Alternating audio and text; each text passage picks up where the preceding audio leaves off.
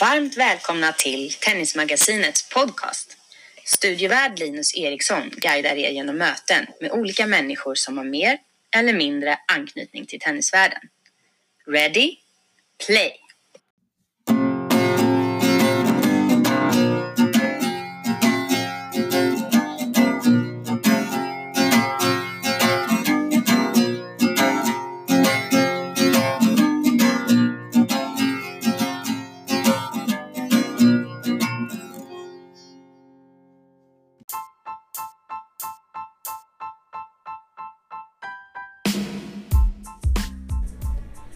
Idag ska jag bjuda er på ett riktigt kanonavsnitt. Jag kände mig helt lyrisk efter inspelningen och kände att det här är nog ett av de bästa avsnitten hittills. Vår före detta världsspelare och landslagshjälte Magnus Larsson gästar oss idag. Magnus Larsson, född nittonhundrasjuttio i Olofström. Sju singeltitlar på A T P-touren, sex dubbeltitlar och en tionde plats på världsrankingen. Och två och en halv Davis Cup-titel. Larsson berättar mer om detta i avsnittet. Idag är Magnus tennistränare i Kalmar Tennisklubb. I det här samtalet pratar vi om talang och hård träning, hur han hanterade motgångar i karriären och ångrar att han inte firade framgångar mer, äran i att representera Sverige i Davis Cup och hur nervöst han många gånger tyckte att det var, när han tyckte Pete Sampras var en för dålig sparringpartner, varför han spelade sin sämsta tennis de dagar hans backhand fungerade som bäst och planerna som från början fanns med Södra Climate Arena. Som sagt, ett kanonavsnitt vi har framför oss. Nu kör vi!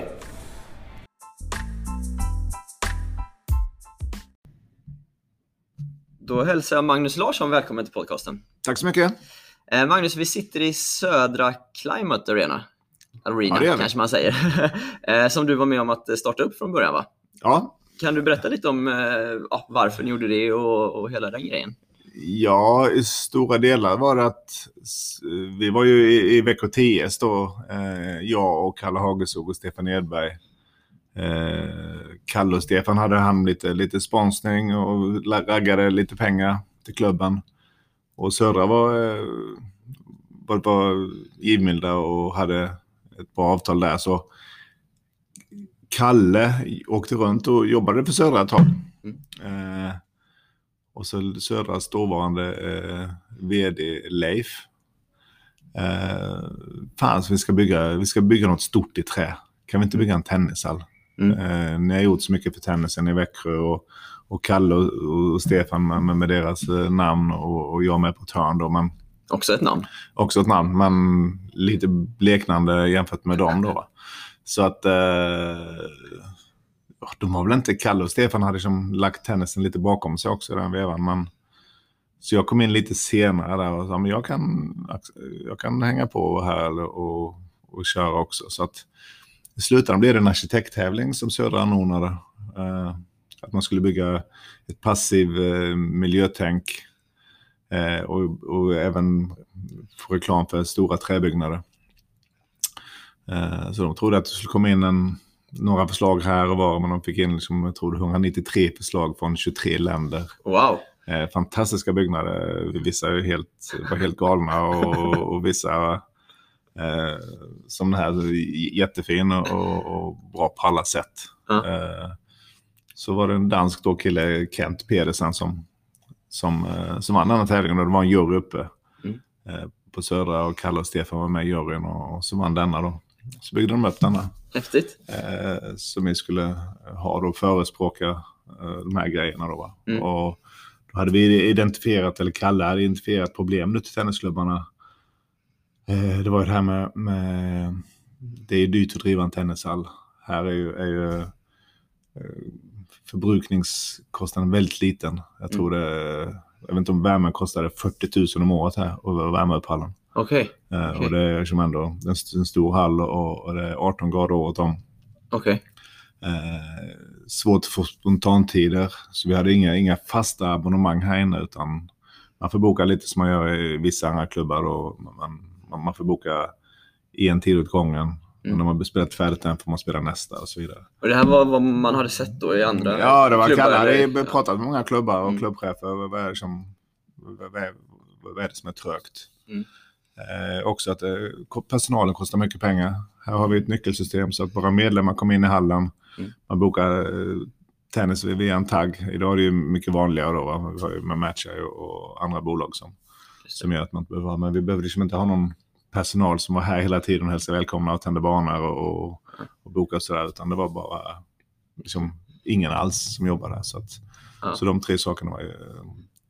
gjorde vi på ett bra sätt tycker jag. Just det. Och hur blev liksom responsen när det sattes igång och gick det som ni tänkte liksom att Ja, alltså, alltså hallen säger så alltså, det gick ju var ju jättebra. Nu har vi inte haft många medlemmar här, eller hade. Nu är inte vi kvar här då, men vi hade väl en, en tvåhundrafemtio till trehundra medlemmar bara. Okay. Men de kunde ju spela typ när de ville. Just det. Eh, på sommaren spelar man, som, spelar man väldigt lite överhuvudtaget. Och Växjö ingen sommar så heller. Nej, nej. Eh, så att man kan säga att det var väl uppbokat från sjutton till nitton var det ju mm. ofta följt. Vi hade några juniorer som, som vi jobbade med också. Mm.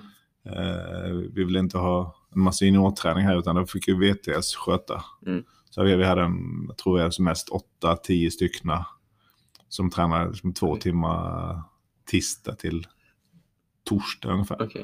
Och sen resten var ju öppet för, för medlemmarna då. Och hur var liksom eh, responsen från Växjö T S då när ni startade en eh, egen hall och klubb här liksom? Ah, det var lite, lite tjurigt i början. Eh, kan inte, eh, fick man ju höra och så vidare. Ah. De trodde väl kanske att vi skulle ta över ah, eh, juniortennis, men, men vi, det var ju aldrig vår ambition. Utan, eh, V T S var ju väldigt fulltecknat på den tiden. Mm. Eh, så att det var ju mer en avlastning. Och vi ville göra vår grej. Vi hade liksom inte en tanke på att ha, träna på alla banor och köra utan eh, vi såg ju andra saker vi ville göra. Ja. Jobba mycket mer mot universitetet och istället för att åka till college kanske ha en, en universitetsutbildning samtidigt som man kanske då satsar och vill in på heltid mm. eh, och bli proffs. Eh, som vi inte rodde i land med riktigt tyvärr. Mm. Varför då då? Ja. För det är, en ganska, det är ändå en fråga som är lite aktuell, att det finns inget alternativ till ja. college för svenskarna. Eh, ja, alltså vi hade ju ett avtal med förbundet, kommunen och Linnéuniversitetet att man skulle kunna köra här då kanske på femtio procent läsa. Eh, så tränare var betalda, barnen betalda så att man har inga kostnader utöver det. Så jag och, och Kalle och Stefan skulle vara tillgängliga. Jag skulle väl vara, jobba heltid. Vi hade några år eh, som vi körde. Men vi, vi kom aldrig riktigt igång. Eh, kommunen jättepositiv. Stöttade till, till hundra procent. Förbundet var med.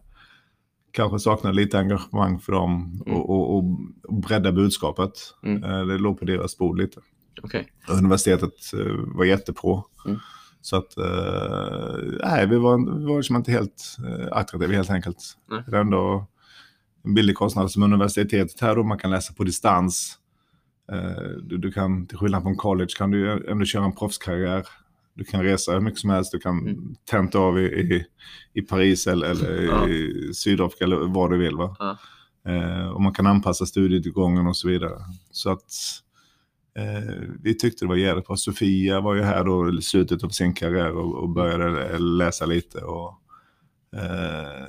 eh, Kajsa, Rinaldo och, och Robin Thor ja, ja. Eh, sådär. Men, men nej det, det... Vi, fick, vi, fick, nej, vi skulle behöva kanske en, en sex till tio spelare som var på en hyfsade future challenge för, för att kunna, det kanske inte är lätt att och var den som är först att komma hit. Nej, man man skulle behöva en fyra fem som kom hit samtidigt. Och, som kör igång. Och körde, va? Vi ja. hade bara sparringpartner här. Då, eh, från, från vår klubb och från V T som mm. kunde vara, hjälpa till. Men inte som mm. kom in på universitetet så. Va? Vi ville ändå att det skulle vara som en, en double career. Man skulle satsa, kunna satsa på tennis men även ha en civil.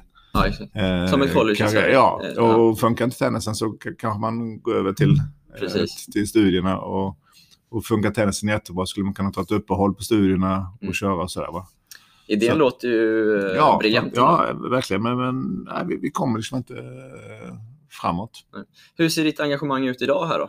Är du... Och här nej, ingenting. ingenting. Jag är medlem. Du är medlem? Okay. Eh, spelar någonting med tennis då då. Ja. Men eh, nej, annars eh, har jag inget engagemang här. Nej. Eh, Magnus, vi ska gå tillbaka lite till när du själv var aktiv. Ja. Eh, år nittonhundraåttionio, om jag läste rätt, samma år som jag föddes, så tog du klivet från topp trehundra till etthundratjugo på proffsrankingen. Mm. Har jag kollat mm. upp. Ett ganska stort steg som många svenska spelare haft lite svårt att ta, mm. där liksom från Future Challenger och mm. steget uppåt. Eh, vad var det som gjorde att du lyckades ta det här steget till att ändå närmare topp hundra från att ha varit lite bakom? Ja, alltså åttionio, jag började åttionio, vi åkte till jag låg, trehundra någonting där, va? Mm. Uh, jag vann ju inte en match från, jag kvalade in i Australian Open, förlorade första, sen vann jag inte en match fram till april, och så hade, var jag med i Timbäckes då, så att jag och eh, Niklas Kulti och Jan Apell, vi åkte till eh, en satellit i Spanien. Mm. Uh, bara så man måste börja vinna lite matcher. Och då kom jag kanske tre eller fyra i den satelliten. Fick lite poäng, gick upp till tre, från trehundrasextio till trehundra någonting, eller tvåhundranittio där. Sen var jag inte en match igen. Jag vet, jag åkte till, kom ner till Båstad. Hade wildcard. Förlorade mot Thomas Nydahl. Och absolut inget ont om Thomas Nydahl, men jag tyckte att det var en bra lottning. Ja. Jag förlorade där och jag var ganska nere i källan. Uh, gick inte bra. Vi tränade så in i helvete. Så det var som att, inte på det sättet. Men sen åkte jag och spelade tre challenger i Italien på sensommaren. Eh, det var någon femtio, någon sjuttiofem och kanske var två femtio och sjuttiofem och blev final, vinst, final. Så okay. På de tre veckorna så gick jag från trehundra till etthundratjugo då. Men var, varför lossnade just där då? Bra fråga. Eh, inget svar, men helt plötsligt var det lätt att spela. Ja. Men eh, vi hade ju, alltså kroppen hade anpassat sig. Vi, vi körde väldigt tufft med Martin. Mycket, mycket tennis. Mm. Eh, mycket timmar på banan. Var det det jobbet som du tror gjorde att liksom, eh, du ja, körde på även alltså, när det var kroppen, tungt? Ja, alltså jag var kanske inte van med den träningsbelastningen på tennisbanan först. Att, att man blev lite nedkörd. Då hade vi kört sedan hösten åttioåtta. Ja. Eh, så att det... Det tog kanske en, en nio månader då innan, innan ja. spelet lossnade lite. Och sen självförtroende givetvis. Ja. Men var det så, något i spelet som du liksom ut, som behövde utvecklas från trehundra till etthundratjugo? Nej, jag, alltså, det var så länge sedan. Men jag kände inte, inte att jag var en annan spelare på något sätt. Men eh, träning gav resultat och självförtroende. Och man vinner matcher, man får bra lottning. Och, du vet, och det, det var ganska svag startfält också. Ah. Alla är ju, som är, är ju på hardcourten i U S A över den vevan då, så att eh, absolut, det var ju idag går det till final i tre challenger idag, så gör du inte det hoppet. Nej, det var ju mycket, mycket så, lättare nej. att komma dit, så att jag kan inte peka på något annat än att, att spelet lossnade. Så jag, jag gjorde liksom inget speciellt eh, på det sättet. Och nästa steg från liksom strax utanför topp hundra till en tionde plats som du nådde då, mm. eh, vad, vad var nycklarna till det, eller vad Vad var det i ditt spel som du under åren förbättrade? Liksom?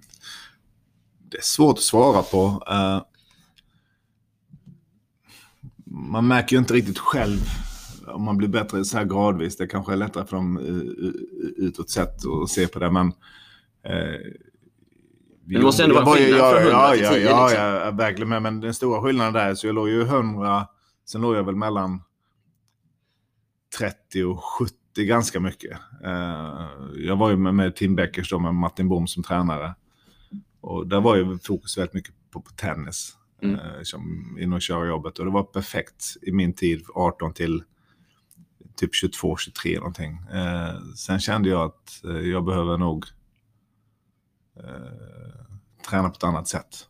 Hur då? Eh, Jag började lägga mer, mer tid på, på gymmet okay. uh, och träna. Så hade jag ju alltid haft, sen jag var sexton år och flyttat till Växjö, så har jag haft Kalle Hagelsorg som uh, mentor. Han har uh, hjälpt mig jättemycket. Uh, om inte, uh, bara med honom så hade han ju, jobbade han ju med Anders Järryd, och han hade ju med, med D C-laget och i förbundet. Så att uh, stora delen när jag var sexton år när jag flyttade till Växjö, så fick jag ju spela med Kalle mycket, som spörde skiten om mig uh, i det, vid den åldern. Och sen så kom Järryd hit ibland, fick jag träna med honom. Och sen så var ju Janne Gunnarsson och Niklas Kron här, så att jag fick spela med topunga-spelare varje vecka. Ja. Uh, så jag behövde inte jaga någon träning, utan det var ju perfekt för mig. Uh, Otrolig miljö. Ja, det var ju vansinnigt uh, värdefullt. Ja.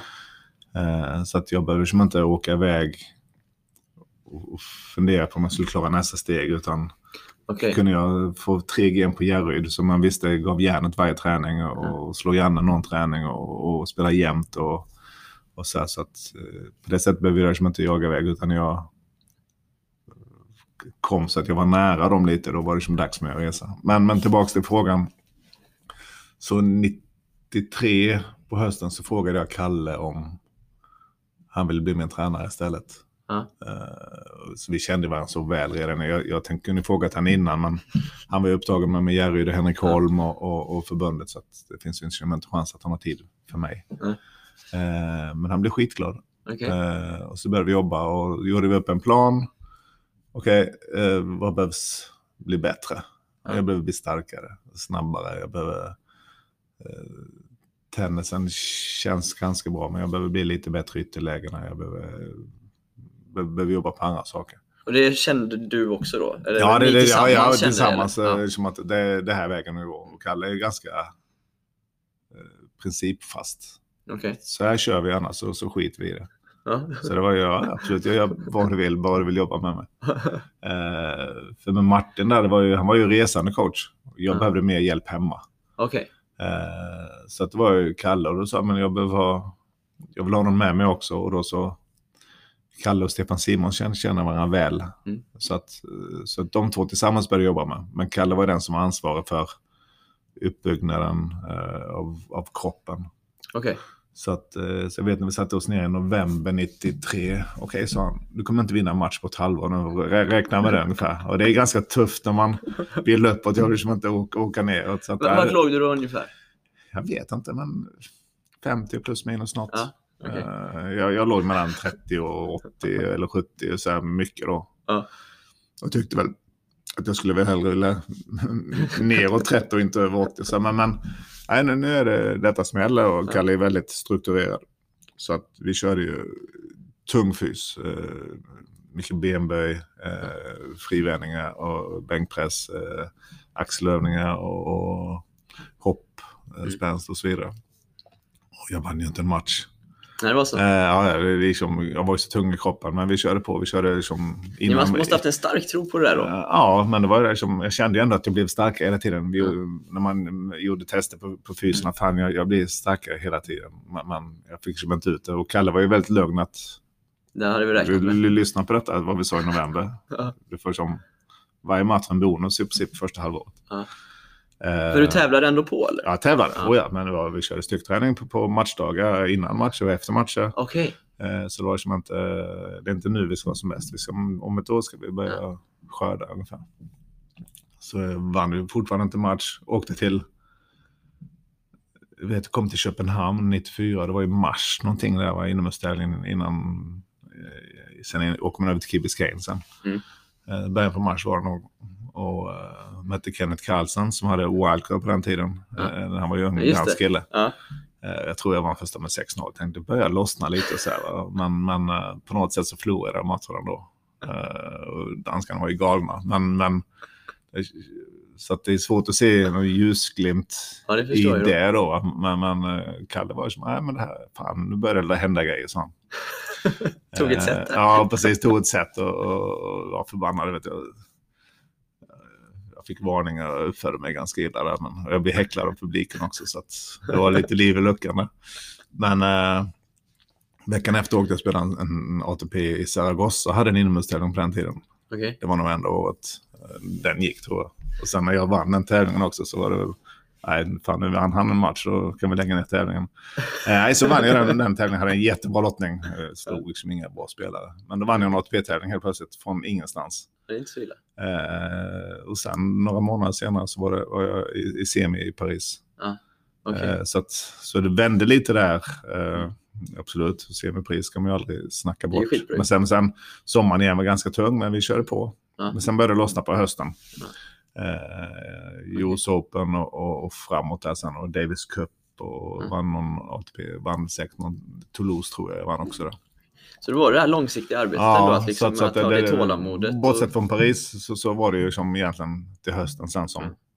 som det händer grejer. Det, det är ändå intressant så här när du ändå ligger så pass högt att ni ändå sätter ett så långsiktigt mål. Mm. Att nu, liksom, nu får det gå mm. en period. Men ändå... Kalle är väldigt långsiktig. Han ser ju han ser som... Idag skulle jag vara som bäst om man fick välja som trettio år senare. men, men, det nej, men vi vågade, vi vågade, liksom vi vågade tro det. på det. Det var en investering vi valde att göra. Ja. Och, eh, och det funkar ju, ja. verkligen. För men jag hade liksom ja, gått illa så hade jag kunnat ramla ut från ja, hundra, kvala och så vidare. Jag ja, att liksom ja ändå... men jag, jag känner mig ganska trygg på den månaden. Jag kände att jag, jag är en main draw-spelare. Mm. Eh, sen var jag trettio eller sjuttio, men ja. Jag hör ju hemma där på något sätt. Ja. Jag tyckte aldrig att jag var absolut bäst. Men man, eh, hade jag känt mig att detta är max så hade jag ju aldrig anlitat Kalle. Men jag kände att Nej, bättre än så här kan det inte bli. Nej. Eh, men jag kände att jag, jag tycker nog att när jag spelar bra så, så har jag bra kapacitet. Ja. Sen var jag väldigt dålig också när jag inte var på de dagarna. Men kunde jag då få kroppen jämnare så... Ah. lite starkare så, så, så kunde, kunde jag tjäna mycket på det. Just det. Eh, som, som du redan varit inne på så här, att, att i tennis så man har ju medgångar och motgångar. Mm. Så här. Eh, och jag, om jag såg rätt, du vann ju sju singeltitlar va? Och sex mm. dubbeltitlar mm. under din karriär mm. på A T P. Eh, och var ett antal finaler utöver det. Ja. Eh, med, hur, hur liksom, när du hade medgång, hur liksom eh, firade du det mycket? Eller liksom, hur, hur hanterade du bra perioder? Innan nej, vi kom in på motgångar. Nej, firade... Det är tråkigt nu. Önskar man att, att man hade firat som fasen när man vann tävlingar. För att, ja. jag menar, det är lätt att bara gå vidare. Jag, jag, jag, jag, spelade, jag spelade i tretton år och vann sju tävlingar. Ja. Alltså, lite challenge vann man också. Men säg att jag vann, säg att jag vann tretton tävlingar då, mm. totalt. Så en gång om året. Vad fasen ska man inte få fira då? Varför undrar man sig inte det? Utan då är det, okej, okay, då vann jag nästa vecka. Eller direkt hem. Eh, till familj, eh, vänner eh, det kan man ju ångra att man liksom inte uppskattar, stannar upp, tittar upp liksom, fastän i den här stan var jag bäst den här veckan ja. eh, singel eller dubbel, men här gjorde vi något jävligt bra, men mm. liksom, det är ju inga krav på sådana för det första, det är jag och min tränare, alla andra har ju stuckit omklädningsrummet är tomt, finns ju liksom ingen och, och, och, och skåla med Nej. någonting och, och det checkar ut på hotellet och sen vidare, så att det är ju ganska kast faktiskt. Ja, ja. Så det var finallagarna är ju tråkiga. Det är som, jag vet i, i Saragossa fick jag ju bolla in med, med Per Bastolt då, som var D S-lagets fyskapten. Och jag sa, kan du spela tennis? Så jag, det fanns, jag vill inte bolla in med motståndaren. Eller han vill inte bolla in med, jag vet inte. Det var helt, helt tomt och, och Kalle var inte med. Och Stefan var inte heller med. Okay. Så jag var den här själv. Ja, för fasen så Per, det är kul, vi kör. Har du spelat tennis någon gång? Så jag till honom. Nej, men jag var, jag var duktig volleybollspelare. Så vi går in på banan där han, du ska hålla i här handtaget ungefär. Uh, inte så illa, men han kunde inte spela. Så okej, okay, men, men du är volleybollspelare, då får du ställa på sövdelen och ta lite, lite smascha då med tennisracket så här då, så det klarar han. Så du får köra en tio minuter där. Massa bollar, så han kunde inte slå tillbaka en boll. Men, du fick känna på bollen lite. Ja, precis. Men igen, vilka ska jag fira med efter man vinner tävlingen? Ah. Så att, nej, alldeles för lite eh, generellt sett i, i mitt liv att, att njuta fanns liksom inte.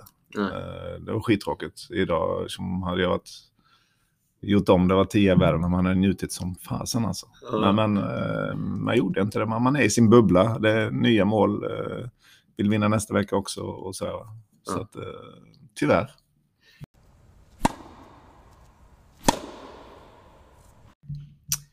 Sen går det inte att komma ifrån att man eh, även har en del motgångar under sin eh, karriär, eh, oavsett nivå egentligen. Eh, hur hanterade du motgångar i karriären?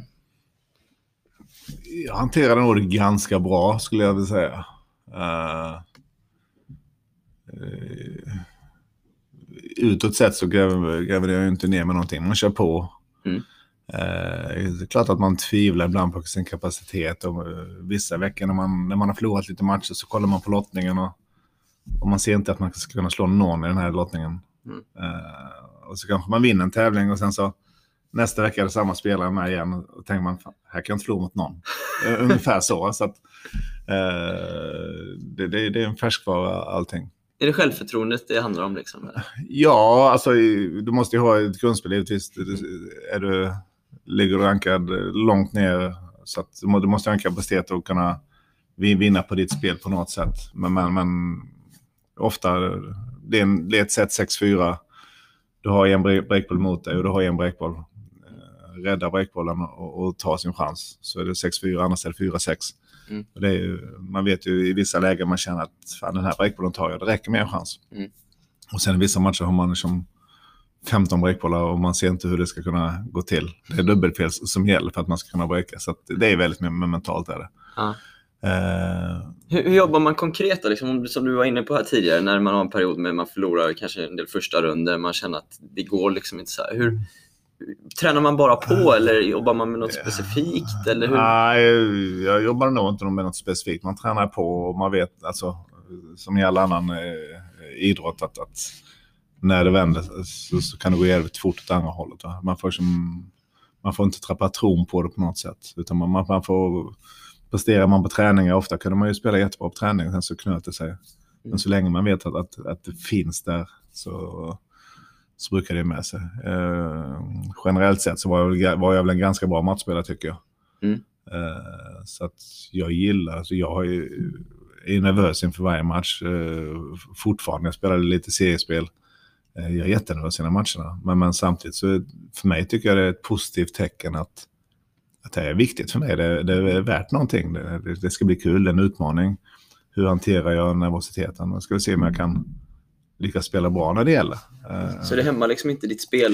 Nej, det tycker jag inte. Och jag, jag kan säga att när jag hade dåligt självförtroende kan jag inte säga att jag jag chokade inte så mycket. Det, det tycker jag nog inte säga att jag, jag var känd för att göra. Utan, eh, man kanske blir lite passiv ibland, men jag, det var inte så att jag satte ifrån under nätet eller, eller massa dubbelfel och sånt, utan man kanske blir lite passiv och mm. tvekar lite. Man vågar inte trycka till den här raka förhållanden som man, som man gör på träning och, och så här, man lite tajt. Hur hanterar men, du det då? När, när du liksom kanske märkte att fan, du börjar bli passiv här? Liksom, ja, det är svårt. När, om man börjar bli passiv med en match så är det ju, det vet ju alla att, att det är svårt att ändra på det. Ja. Men, men då kanske man får ta ett game om man har slå bort sig ett game då. Man, mm. Så man kan ju nu serva hand och det står ett lika i andra som bara slår igenom, sätter dem i skynket eller vad som helst. Bara, bara få bort, mm. släpp loss armen va? Uh-huh. Så då, man får offra det, man, man vill inte göra det vid, vid fyra fem eller, eller när man själv servar, men ta ett motståndars övergrepp och uh, just det. Slå igenom bara. Uh-huh. uh, ibland funkar det, ibland inte, men, men, men uh, man får som, ibland får offra lite. Uh-huh. man, man får slappna av, man får tänka på något annat och som, hitta, hitta någon annan uh, lösning kanske utanför tennisbanan och, som, fästa blicken på något annat. Tycker du att själv, ett bra självförtroende kommer av liksom senaste veckans resultat eller som du var inne på tidigare, en, ett arbete under en lång period? Hur kände du? Ja, det är ju under en lång period, men givetvis vinner några matcher så, så är det klart att det, det kan vända på, på, på en vinst. Du kan förlora fem matcher och så vinner du en och helt plötsligt så, så öppnar sig allting. Helt plötsligt börjar motståndaren göra dubbelfel på, på breakbollarna och man gör ett service och man får några enkla misstag och sådär, ja. Så att det är svårt att förklara utan det, just det. Det blir så ibland det, det, i slutändan så, så, så jämnar det väl ut sig, ja. Men har man givetvis har man tränat under, under en bra tid och, och, och känner att någon, det, det sitter så, ja. så, så är det lättare att träffa utsidan på linjen än om man har tränat lite sämre och, och inte har den där precisionen i sig, då kanske man missar med, med någon decimeter och då tycker man att man är otur. Mm. Men, men gör man jobbet så, så brukar det löna sig. Mm. Du, du har en t- tidigare intervjuer har jag läst att du berättat om att när du gick om till exempel Stefan Edberg och Mats Wilander eh, på rankingen så började du känna lite prestationsångest, att inte få förlora mot ja, de lägre rankade längre. Kan du berätta lite hur du hanterade den? Ja, man får säga ja, ja alltså det, jag tyckte det var lite jobbigt. Jag hade, jag hade så bra förspänt i, i vår tid. Dels som junior, då hade jag brottades med mig med Kult mycket. Vi, vi tävlade jättemycket tillsammans och var bästa kompisar. Men mm. han fick mycket i löpet. Han var världens bästa i sin ålder och ett yngre än mig. Så att jag kunde gå i, i lite kölvattnet på honom. Och sen så hade vi då Mats och Stefan givetvis och, och Järryd i den generationen. Som mm. var, så man, man kunde utnyttja deras... Eh, deras eh, nivå, för att man fick träna med dem och kunde läsa om dem och, och se och känna dem och prata med dem. Ja. Eh, sen när man själv kom upp där så jag var, jag var inte jättebekväm. Jag var bekväm på banan, eh, men inte utanför banan mellan matcher och sådär. Fasen, jag kunde spela hur många dåliga tävlingar som helst och det var ju ingen som skrev om mig. Nej. Det var ju Mats och Stefan, och spelade de dåligt i en Grand Slam så fick de kritik. Ja. Eh, spelade jag dåligt så hände ju ingenting. Nej. Eh, men sen är det plötsligt när jag skulle vara bäst och det var, ju, var, det var inte bara jag, vi var ju många tillsammans, men, men det blev lite svårare blev det. Så att, mm. Var det pressen utifrån du kände då? Eller var det egentligen från nej, dig själv? Det, det är ju från mig själv, men så vill man ju inte få kritik utifrån heller. Så att, det har ju alltid varit press från mig själv. Mm. Men man, man vill ju prestera. Och helt plötsligt spelar man för journalister och, Just det. och fans. Eller, eller mm. svenska folket kan man säga. Det var som mm. varje vecka var ett O S ungefär. Ja. Hur hanterar du det då? Eller kom du över den? Eller någon gång? Mm. Eller man ska säga. Ja, när jag tappade ranking sen när jag inte var bäst igen. Då, då var det ju lite lugnare igen. Så, så att det var ju... Jag gillade, gillade det inte. Och så bor man i en liten stad här. Men nu är ju visserligen i Mats härifrån. Och Stefan har ju kopplingar till Växjö. Så att, så att, men, man, men när man... När man inte vill gå ut på stan riktigt. För att... Liksom, ja, det var så lite, du kände då? Ja, lite så. Var bara det. Så det var inte, var inte jättebekvämt. Okej. Nej, men äh, ingen, ingen panik, det var inte äh, så. Men det var, det var lite skönare att, att fyra i Sverige än, ja. än vara ett och två. Då. Just det. Men det var, det var inte så lång tid jag var ett och två heller. Men, men äh, det, var, det var lite jobbigare var det. Mm. För jag, jag känner igen det lite från både när jag själv var juniorspelare men, men även för junior man tränar att mm. det är många som kanske är rädda för att förlora mot lägre rankade spelare, oavsett nivå. Så här. Eh, liksom, har du några tips hur man kan hantera en sån grej? Liksom att, ja, men den får jag inte förlora mot. Eller den är bättre än mig, det gör inget om jag förlorar mot den. Eller om man... Jag var nog inte rädd för att förlora mot sämre rankade spelare.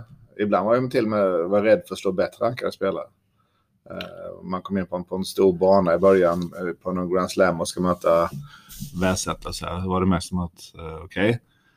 Okay. Uh, först vill man ju fånga, fånga sitt första game i alla fall. Ah. Så att så fan, det här får inte bli noll noll ungefär.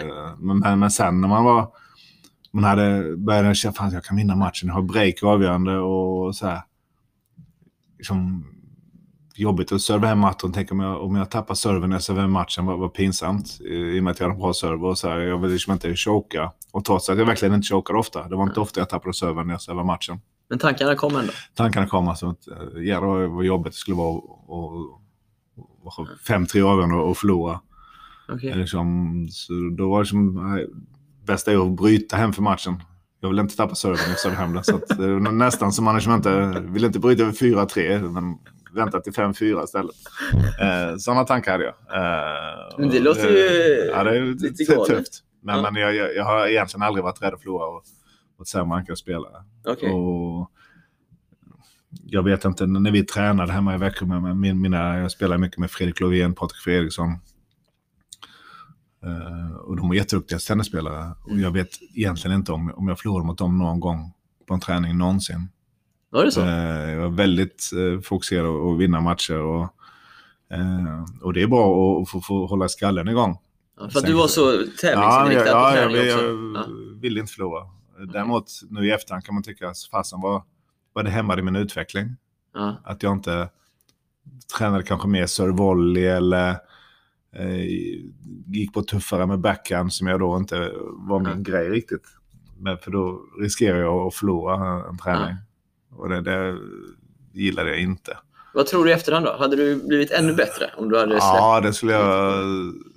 Alltså det är ju på gott och ont. Det är ju jävligt bra att mm. vilja vinna hela tiden. Mm. Och, och träna sig på att vinna. Det är trots allt det du går ut på. Men, men, men, men, men vad tror du? Kan, ja, jag skulle säga att, att jag spelade min, min bästa...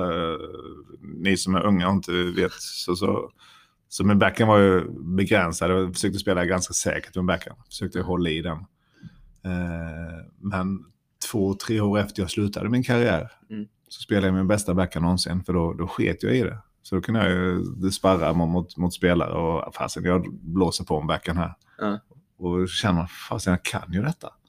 Okay. Helt, helt avslappnat. Och, och men då var det att under karriären så... Ja, jag, jag, jag, man är inlåst. Sen man är, när får man sin spelidentitet? tolv år kanske man börjar hitta något mönster i sitt mm. spel. Så här kan jag vinna lite matcher. Och, mm. och då var ju vinna matchen. Var ju liksom att vara kreativ med forehand och, och, och försöka hålla i backhand och på något sätt gå därifrån. Mm. Och sen följer den tråden med. Man, man utvecklar ju allting givetvis, men jag, jag slog ju aldrig en rak backhand vid eh, fem lika eh, i, i tiebreak. Och, och, och gjorde jag det så, så ville jag ju skjuta mig själv. För att den, det, det gick ju aldrig in. Däremot slog jag en rak forehand vid, vid fem lika. För att den satt jag kanske åttio procent då, och ja. Backhand tjugo. Så det är klart att jag inte ska göra så. Men mm. hade man tränat på det så kanske man mm. har kunnat vässa upp det. Men du jobbade mycket med att stärka dina vapen då? Under jag jag tränade eller? mycket med, med servefrågan. Mm. Uh, dels för att det var mycket roligare. Och sen vet jag att hur mycket jag än tränade med backhand så blev det liksom inte... Jag hade liksom inte det, det i mig. Jag var väldigt begränsad just... timingen, stegesättningen. Men var det något du diskuterade med dina tränare någonting? Bara, ska vi inte stärka mina svagare sidor? Ja, alltså, det var inte, alltså, det var inte backhand att jag inte kunde slå in den banan. Men, men, men det är klart att man, man tränar backhand, men eh, vi la ner mycket mer fokus på serverform. Okay. Och sen, sen när jag var s- som bäst med min kapacitet så jag var kanske inte så lätt att såra på backhandsidan. Jag, jag kunde fortfarande en bra längd och styra och, ah. och, och göra det svårt för motståndaren.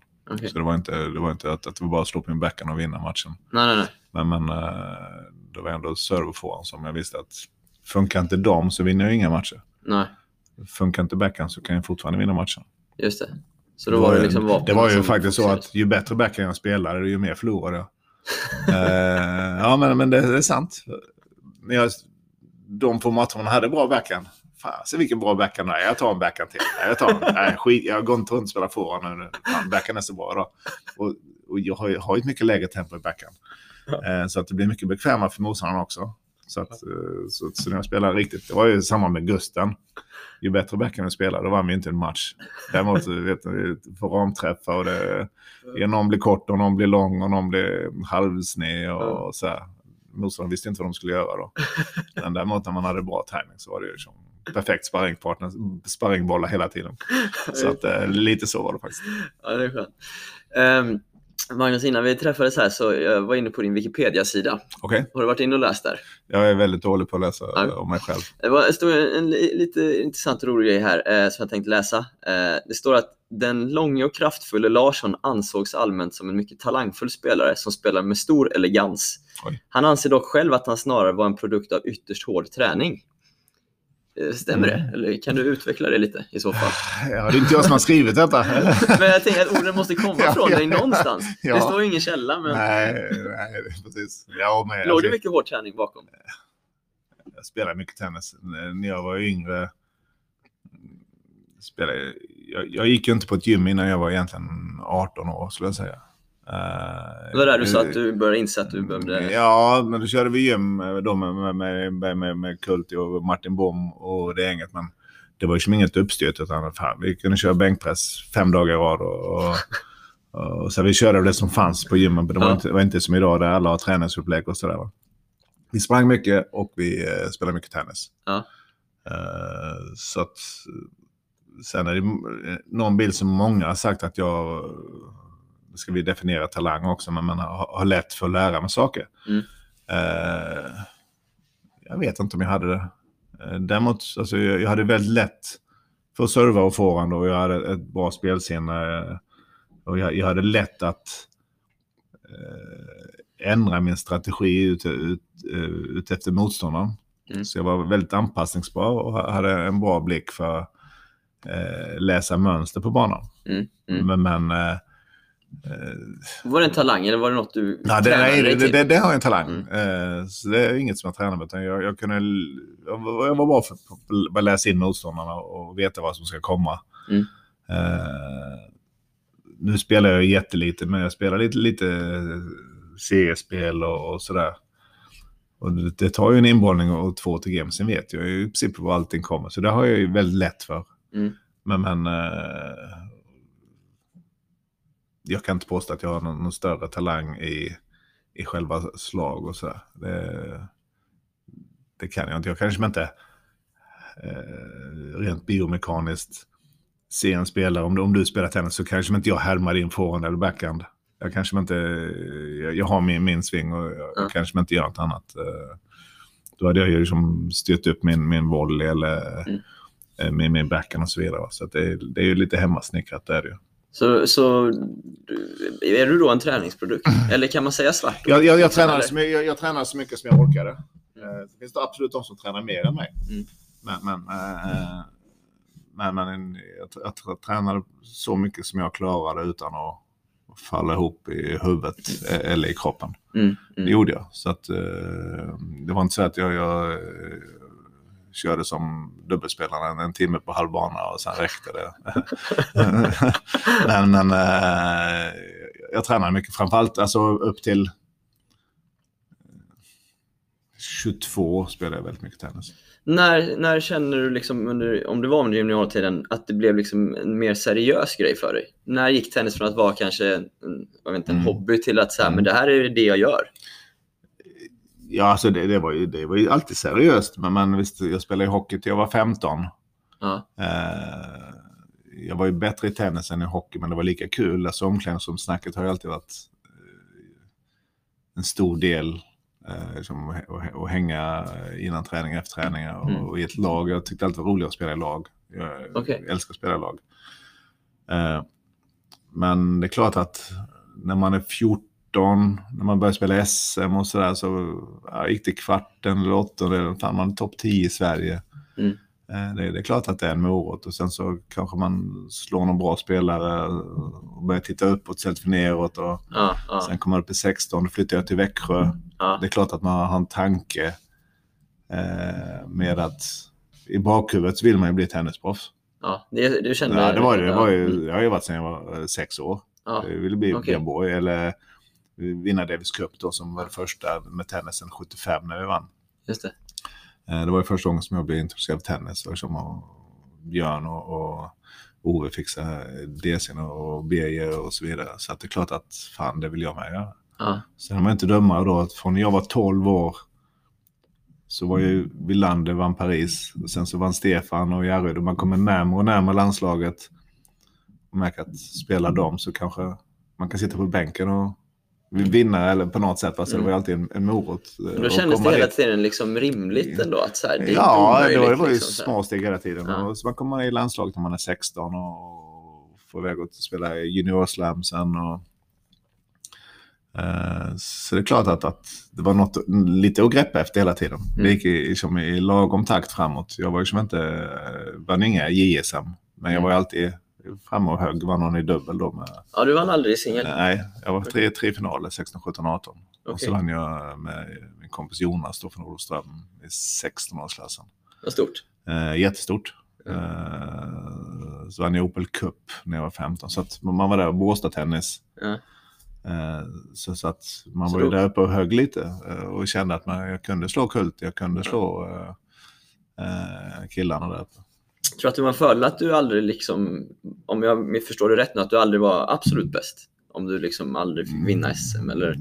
Ja, men man, man hade ju någon, någon, någon att tävla ja. Uppåt. Ja. Jag var inte bara det att man skulle slå dem som var bakom, utan man, man vill ju också slå dem. Ja. Så, som, det blir som en morot. Ja, det blir det, absolut. Ja. Så att, och vi hade ju så många spelare i Sverige, det var ju alltid någon som var bättre ja. Hela tiden, både junior och senior.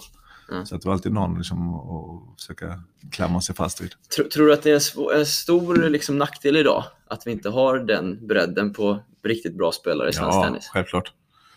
Uh, igen, jag flyttade till Växjö. Jag fick spela med topphanspelare varje vecka. Mm. Tänk uh, de killarna som ligger uh, vi säger, uh, mellan femhundratusen då, vi har, vi har ett mm. gäng. Om de fick träna med som, nu har vi mycket i med dem men, mm. uh, men om de fick träna med, med topp tjugo-spelare, topp fyrtio-spelare mm. olika som kommer mm. och sparra på hemmaplan. Behöver liksom inte, behöver inte ens cykla två kilometer till tennisklubben. Alltså, så är Järryd där en dag och, och, och Gunnarsson och Kron och, och plus att vi hade många andra och sen så tog, tog de hit andra spelare utomlands och för att träna fick man vara med dem där och, ja, det ena leder till det andra. Ja, lite grann. Ja, och känna att man kan vara med och hugga lite om man är med i gänget eller igen omklädningsrummet att, att de ser en mm. Uh, det blir naturligt och man känner att fast jag, kan, jag kan hålla ett par sövgrepp här utan att för skulle att de ger mig det utan, utan man får fightas mm. uh, dessutom är det jävligt billigt ja, ja, man betalar som inte ens spänn för det utan ja. Det var ju... Nej, nu måste man kanske resa ja, ja, och ligga precis. Någonstans nej, och... så det är ju, var ju fantastiskt behöver inte lägga ut en krona på få tempo utan det hade man ju på hemmaplan ja. Dagligen.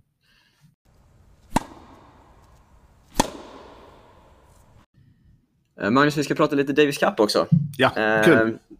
Ja, det är kul. Du gillar att spela i lag, sa du. Ja, till exempel. Davis Cup är det, som, det går inte att spela i något större än Davis Cup. Om man gillar, om man gillar lag, lagtennis. Är det så du, du kände? Ja, absolut. Ja. Vad tycker du om det nya formatet nu? Jag har knappt insett i det. Uh, jag vet att nej, det är tråkigt. Man vill spela på hemma- och bortaplan. Ja, spela, spela Davis Cup i Madrid mot Colombia, liksom. Inte riktigt det, samma grej. Nej, jag, jag förstår ju att, att det är mycket mer pengar involverade och att det är bra för förbundet. Men, men, men liksom, hur många svenskar åker till, till Madrid för att kolla på tennis? Förutom mm. någon som sitter i, typ, i förbundets styrelse eller, eller, eller släkt och vänner. Mm. Mm. Liksom, nej, jag, jag är väl tråkig men, men det var ju så kul att spela på hemmaplan. Om, även om det är... Om det är Skandinavium eller, eller Kungliga eller var det Katrineholm eller Luleå. Mm. Liksom, det, det var ju grejen liksom. Hur många titlar blev det i Davis Cup för dig? Ja, jag, jag säger tre. Vi har tre pokaler hemma. Men eh, jag spelar final. Jag spelar singel i final i två finaler. Mm. Första mot Ryssland nittiofyra. Då slog jag eh, Kafelnikov och Volkov. Eh, och det var absolut det mest nervösa jag varit med om. Är det så? Uh, ja, men sen jag var fem år har jag drömt om, om, om att vinna Davis Cup sen, sen, sen Sverige vann sjuttiofem. Ja. Uh, och står där och vet att jag har Edberg i mitt lag, jag har Apell och Björkman som är världens kanske bästa dubbelpar. De har ju Masters då, tror jag. Uh, så att som, och vara med och, och som någonstans greppa den när man är, när man är tjugofyra tjugofem år. Uh, det var jävligt häftigt var det. Ja. Och dessutom känna att jag, att jag spelar jävligt bra, att jag, jag presterade. Jag vann min singel mot Kafelnikov mm. i fem set. Oh. Uh, och Edberg räddade matchbarn mot Volkov. Uh, och sen Björkman och Appell vinner fem set också. Så wow. fem, femton set på fredag lördag där. Uh, häftigt alltså. En, en sån lättnad... Uh, Så det var ju jävligt häftigt. Men du sa lättnad. Var det mer lättnad? Ja, det var lättnad. Ja, det var lättnad. Det var som en... Vi vann ju mot U S A i, i semin i Skandinavien. Då stod jag och tog Martin i femte matchen. Mm. Och därefter då... Får... Den här pausen mellan september och, och december var ju brutal. Jag spelade skitbra tennis men man fokuset var bara på, på Davis Cup-finalen. Och det var så stort alltså. Och, och, ja, och ryssarna hade aldrig vunnit och Kafelnikov. Och jag sågs ju på veckorna i tävlingarna och, och han var ju på mig hela tiden att, att fan, det, du kommer aldrig palla, du kommer aldrig palla. Det kommer vara tjugo tusen ryssar och alltså, han, han, han trashade mig ganska mycket där. Men på ett skönt och, sätt. Och jag, jag sa till er, ja, ja absolut, jag kom så. Jag sa till henne, jag vet det, jag kommer vara så jävla nervös. Jag vet det, men, men, och så här, och jag, jag åker inte kämpa tillbaka mot honom, så jag bara erkänner här, jag, jag, kommer, jag, har inte, jag har inte sovit än på, på, som, och så här, så att, och när Stefan, han var lite tajt mot Volkov där och Volkov spelade bra. Och vi hade omklädd som en bevid varandra och sen bankade mot vägen mot, mitt omklädd som hoppade skrek. Att jag satt i, ungefär i ett litet hörn, kändes som, eh, och kom ut inför tjugo tusen ryssar. Okay. Det var som hur, brutalt. Hur klarar, hur klarar du av det då? Eller hur? Nej, men jag, jag, jag spelar ju så bra hela hösten. Okay. Jag hade ju som mött de bästa hela hösten och vunnit många och vann någon titel. Och, och, och som, så att rent spelmässigt så var jag där. Det var frågan om jag skulle, om jag skulle palla. Mm. Jag vann första två seten, tog sex noll sex två på under fyrtio minuter. Men du var så bra då. Förlorade och förlorade. Ja, men han, han var ju ännu mer nervös. Så att det var ju bara hans sätt och, och tjafsa med. Det kom jag ju på som att det var ju för att han själv var ännu mer nervös. Så att som han ville liksom... Han var, erkände ju aldrig någonting. Kafelnikov. Han var ju väldigt eh, kaxig och, och, och framåt. Men han var ju ja, så jävla tajt. Och så, så var han tredje, fjärde. Jag var han femte då. Uh, uh. Och så som, snälla Jonas och Janne Vindubben. Det är inte säkert att Stefan slog Kafelnikov heller. Ja, just det. Jag vill inte spela femte match mot Volkov som var jävligt avspelare och en god vän också. Så att det är som att, nej. Igen där är det lite rådskövtrunder som trots att jag spelat så bra att mm. tänk om jag förlorar femte avgörande matchen efter vi leder med två noll. Mm. Om jag skulle förlora dubbeln då. Men du tänkte aldrig så här bara, tänk jag kan bli hjälte här. Femte avgörande match. Nej. Nej, femte av en match. Jag kände mig lite som när jag slog Kafelnikov där. Det var ju som den matchen som har klarats nästan att de skulle vinna. Okay. Uh, även om jag var rankad tjugo i världen och, och han var fyra fem. Så ja, var det är den ja. de ska, ska vinna. Liksom. Men uh, nej, jag kände det mer ångest att okay. jag ville inte vara den som, som gör att vi förlorar. Det var Kalle Hagelsorg som var kapten eller? Det var sista året med Jonte. Jonte, okej. Okay. Kalle var ju med assisterande. Hur, hur liksom coachade de dig då när, de, när du var så? Nej, men jag var ganska hård på banan. Så att det liksom, invänt var jag nervös. Jag, jag tror inte jag visade det. Okej. Okay. Eh, sådär, så att eh, jag vet när vi mötte Ryssland, eller när vi mötte U S A och tog Martin i, i Skandinavien i semifinalen så, så eh, jag hade full, jag förlorat första set mot Todd och sen så hade jag två enkla set och sen så när jag hade fem fyra tror jag i fjärde och serv. Mm. Sitter jag inte och så här, Magnus fokusera, du måste fokusera här. Han var ju så nervös och stressade jag inte. Jag sa att jag inte, fan jag tror inte jag fixar detta jag inte, sa jag. Ah! Bara skrek han och Kalle gör något och så här mot läktaren.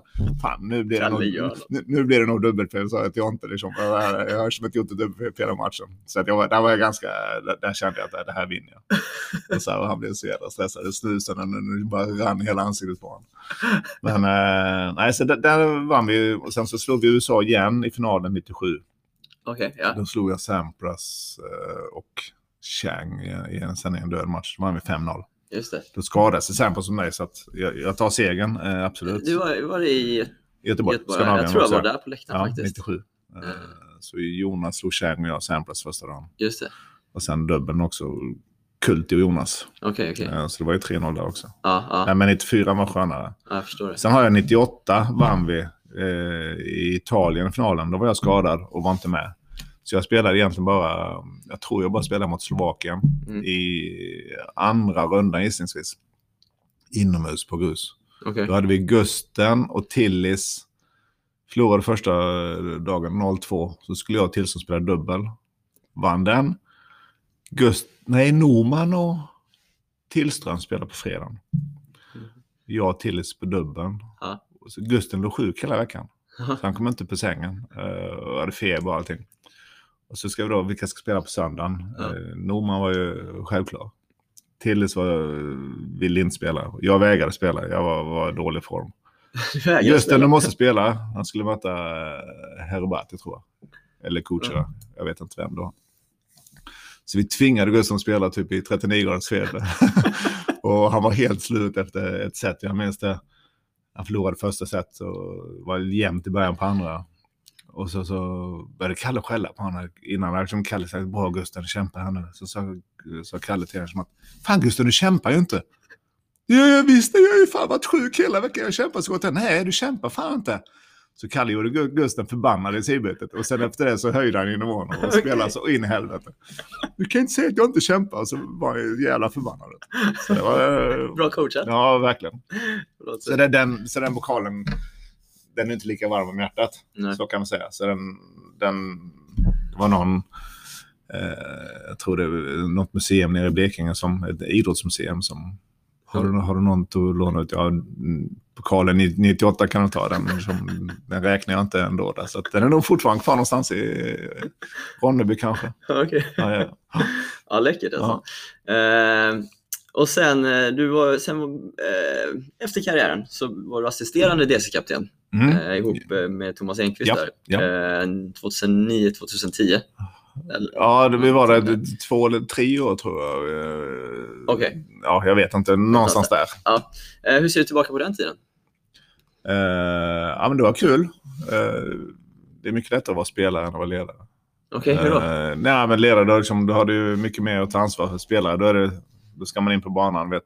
Då fick man liksom, okej, okay, nio till tio singel, tio till elva dubbel, och sen så tar man lite massor och sen så samlas man och sådär. Uh.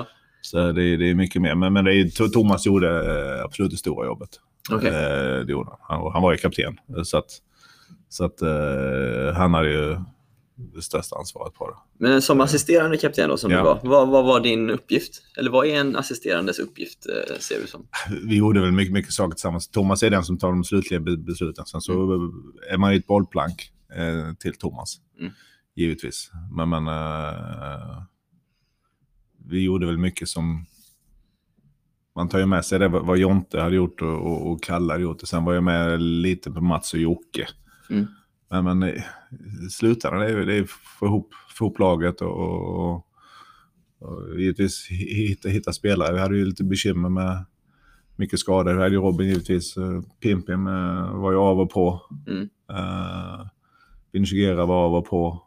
Uh, och sådär, va? Så att det var ju mest att hitta några friska ben och, och ställa på banan lite. Det trots att vi, vi trodde, tyckte faktiskt att fan, vi har ju vi har fan chans att vinna i D C. Ja, ni kände vi har Robin då, som är världsfyra, vi har Pimpim mm. som kan slå alla på, mm. på rätt underlag. Mm. Eh, och så har vi dubbel, vi har, vi har eh, Robban, vi har Aspelin, mm. Pimpim, Robin. Alltså vi, vi har liksom, får vi spela alla matcher inomhus? ja. ja. Så vi slog ju ryssarna i Borås. Eh, och sen skulle vi spela mot eh, Serbien. Och då valde vi ju uh, Pimpim, eller just, snabbt inomhus, ja. i, inomhus i Halmstad veckan innan Båstad. Ja, just det. tjugo tolv Ja, det, ja okej. Okay. Uh, var det nog, va? Uh, fastän, Robin kan ju slå Djokovic. Mm. Det är inga konstigheter. Han var inte lika överlägsen. Och Robin var världsfyra, femma som och D C. Han, liksom, absolut, det kände vi att det, det, minst femtio procent tyckte vi. Mm.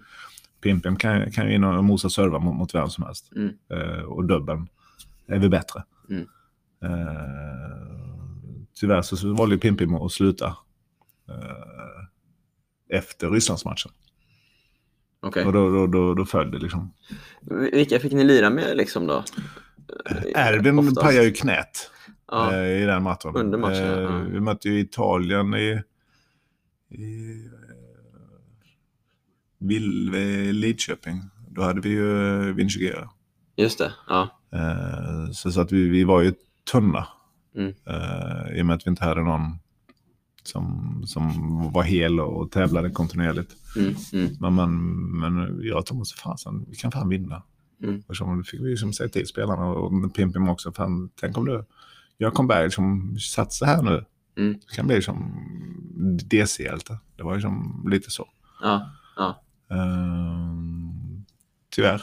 Men, men det var, var kul. Kul ja. att jobba med Thomas. Det var ju väldigt uh, tajta och, och sådär. Så att, ja. uh, han var en bra ledare. Jättebra. Efter den här tiden med, med den här generationen du sa med Vinceguera mm. och Pimpim mm. och Robin och så vidare, så har det varit lite tunnare ja. med, med spelare i världstoppen i alla ja. fall. Uh, Vad, vad, både när du var i Davis Cup där som assisterande och även efteråt, vad är din bild av varför många spelare kanske har svårt att ta det här steget? Vad, vad har saknats liksom för den här massan spe, future-spelare, om man får säga så? Ja, jag vet faktiskt inte. Uh, just när man kommer upp så svårt att säga. Uh, alla la ju ner ett bra jobb när vi tränar och sen så vet man inte vad man gör på hemmaplan. Det är ju lätt, det är lätt att, att dyka upp på D C och, och slita de här tio dagarna eh, igen. Vad de gör tre veckor efter en match med mellan tävlingar och träningar, det kan ju bara man själv svara på. Mm. Jag har ingen insyn hur, hur de tränar och så vidare. Nej.